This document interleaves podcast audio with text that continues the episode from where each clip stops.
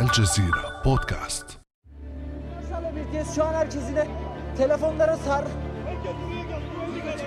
عاجلا أو اجلا سيشهد جنوب تركيا زلزالا تبلغ قوته سبع درجات ونصف على مقياس ريختر بعد أقل من ثلاثة أيام على ذلك التنبؤ وقع الزلزال في المكان المحدد وبقوة تجاوزت ذلك التقدير بقليل. تغريدة العالم الهولندي فرانك هوغربيتس خطفت الأضواء وأثارت الكثير من التساؤلات هل كانت مجرد مصادفة أم أن العلم بات قادرا على التنبؤ بالزلازل؟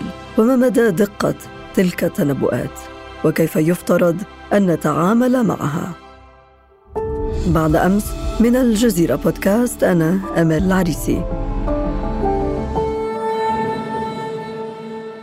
وأسعد في هذه الحلقة باستضافة الدكتور أحمد الملاعبة أستاذ الجيولوجيا والبيئة أهلا وسهلا بك دكتور أحمد أهلا وسهلا بكم وشكرا على هذه الاستضافة في موضوع مهم جدا. بداية دكتور ما هي المعطيات التي تستند عليها عملية التنبؤ بالزلازل؟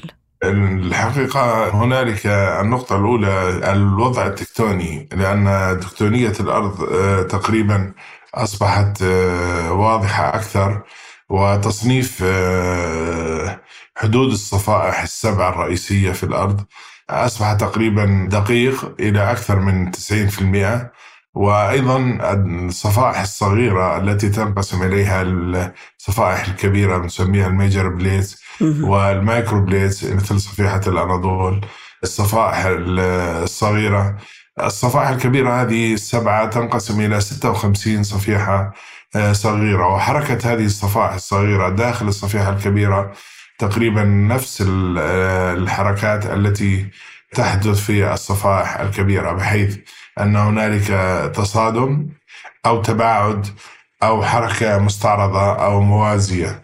وهذه لكل منها تبعاتها وأخطرها طبعا على الحركة التصادمية. هذه من الأشياء التي يمكن الاعتماد آه، عليها. هنالك مؤشرات آه، كثيرة ولكن ليست حاسمة منها وجود آه، خلل في النظام البيئي وخصوصا المكونات الحيوية مثل بعض ال- الحيوانات كالثدييات الأحصنة وغيرها. يحدث اضطراب في حركتها وسلوكها. بعض الزواحف تتحرك بشكل جماعي وقد تهاجم منطقة في من خلال خروجها تهاجم نعم. مدينة كاملة وحدثت آه، في التاريخ. وأيضا هروبها إلى المناطق المرتفعة مثل آه، الجبال. اضطراب حركة البحار إذا كانت ال- المنطقة التي سيحدث فيها زلزال آه، مشاطئة لدولة. هنالك اضطراب في حركة الأسماك. والحيتان وقد تخرج هذه الحيتان من المياه آه، وتعرف هذه الظاهرة بظاهرة الانتحار البحري أو انتحار الحيتان. يعني يا دكتور أحمد هناك مؤشرات فإلى أي مدى يمكن التنبؤ وتحديد مكان وقوع الزلزال؟ هنالك مؤشرات آه، كثيرة آه، وهذه المؤشرات ليست حاسمة وإنما هي speculations أو افتراضات وتقع ضمن نطاق التخمين. لكن آه، هذه المؤشرات آه، قد تصيب إذا كانت المنطقة نشطة تكتونيا آه، آه، هنالك تاريخ زلزالي في هذه المنطقة.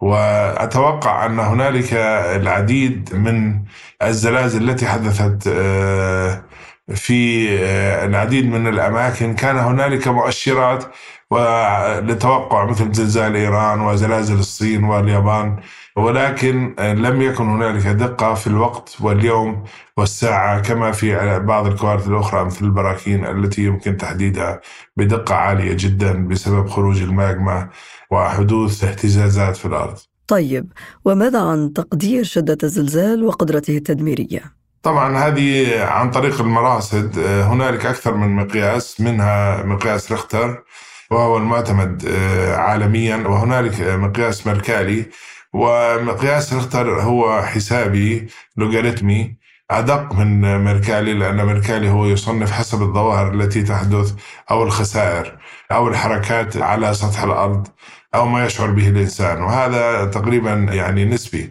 بالنسبة لمقياس الاختار يعتمد على آه، وجود ثلاثة مراصد آه، تصلها الأمواج الزلزالية من مركز زلزال أو لتحديد مركز زلزال وبؤرته.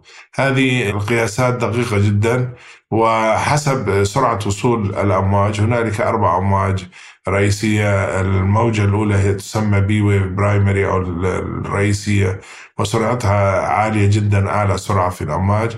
آه، تعقبها مباشرة موجة ال S wave أو ال secondary waves الثانوية. وهنالك الأمواج الضحلة مثل L waves وال Love waves يسموها آه، بالرغم إنها مدمرة يسموها موجات الحب.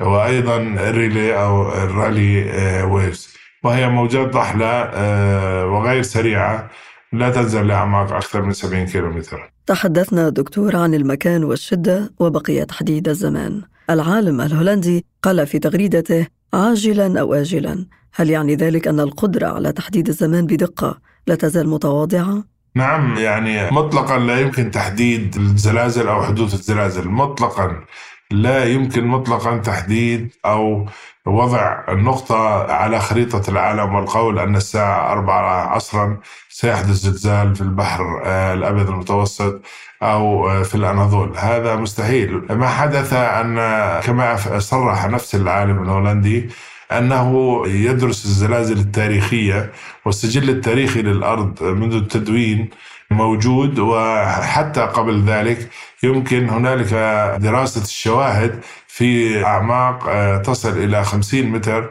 في التربة والصخور من حيث التكسر والتخلخلات واتجاه هذه التخلخلات أو التموجات التي تحدث في التربة أو التكسرات والفوالق والفواصل والكسور. هذه هو يدرسها وكان أيضا يعمل عملية فريكونسي آه، آه، تكرار للزلازل في الأناضول. وتوقع طبعا آه، لو لم يحدث زلزال لأنه قال اجلا أو عاجلا لو يعني عاجلا متى لم يحدد وآجلا متى لم يحدد. فهي تنبؤات. يمكن أن أتكلم الآن عن زلزال في سان خوسيه في كاليفورنيا حيث الصفيحة سان خوسيه تغوص تحت الصفيحة الأمريكية من جهة الغرب عند سان فرانسيسكو وكاليفورنيا. وهذا ممكن أن أعمل تغريدة على تويتر أو على نعم. الانستغرام أو في أي مكان وأقول أن هنالك زلزال سيحدث آجلا طيب. أو عاجلا وبقوة أتكلم أكثر من متوسطة فهنا أنا في منطقة الأمان آه، لكن آه، ما تكلم آه، به العالم الهندي يعني يعتبر جيد إلى حد ما طيب دكتور أحمد ما المطلوب للتعامل مع تلك التنبؤات سواء على مستوى الأفراد أو الحكومات؟ نعم سيدتي هنا نقول أن الأرض فيها نطاقات زلازل رئيسية وفيها زونيشن أو تمنطق يعني نطاقات زلزالية شديدة. ونأخذ عادة الوان نحن نأخذ من الألوان من الأبيض إلى الأحمر أو من الأصفر إلى الأحمر.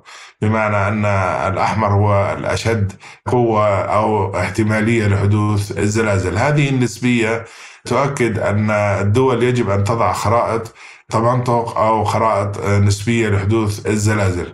على المستوى كل دولة يجب أن يكون هنالك فريق جاهز ومدرب للتعامل مع الزلازل. فريق إنقاذ لأن كل آه، مدينة وخصوصا مع تزايد آه، السكان وزيادة الإنشاءات أو آه، البناء والحضارة هذا كله لابد من أن يكون هنالك فرق لأن عدد الخسائر الآن بالأرواح أكثر بسبب اكتظاظ السكان في مناطق محددة.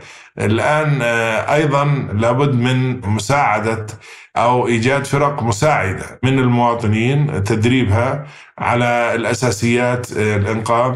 أيضا لابد من عقد اتفاقيات بالرغم من أن الأمم المتحدة قد وضعت اتفاقية إطارية للإغاثة والإنقاذ لكن لاحظنا أن لم تكن مفعلة بشكل كامل. ممكن في تركيا كانت جيدة ولكن في الشمال السوري لاحظنا غياب كامل للتنسيق يعني حجم المساعدات التي وصلت آه، تركيا. آه، نعم. آه، تفوق ألف مرة المساعدات التي وصلت الشمال السوري أيضا لابد من تطبيق كودات البناء وهذه الكودات محددة أنها يجب أن تتحمل زلزال بأكثر من 6 6 4 أو 7 أو 8 وهذا ممكن من خلال آه، المواد البناء والإنشاءات وطرق البناء الكونستراكشنز بشكل نعم. يعني يمنع حدوث زلازل أو انهيار آه، في المباني تدريب آه، المواطنين غير الفرق تدريب المواطنين على كيف التصرف خلال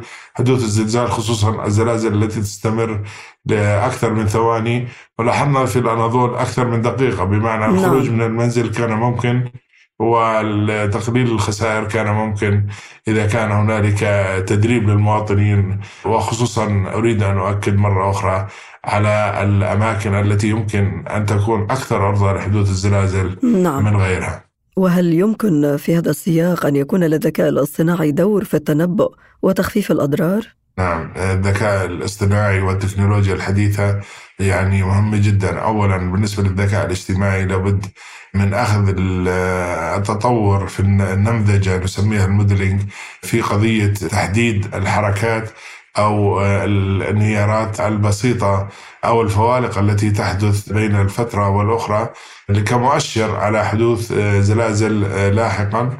وهنالك العديد من النظريات التي يمكن اعتمادها لوضع حد نسبي زمني ومكاني spatial and temporal على مستوى آه، كل آه، منطقة.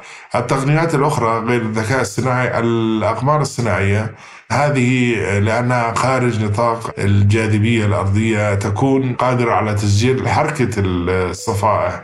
كما شاهدنا حركة الصفيحة الأناضولية باتجاه الغرب. يقال أنها بعد الزلزال قد تحركت ثلاثة متر. طبعا هذا الرقم مهيب وكبير. نعم. لا أتوقع ذلك لكن أن هنالك حركة بالفعل تحدث.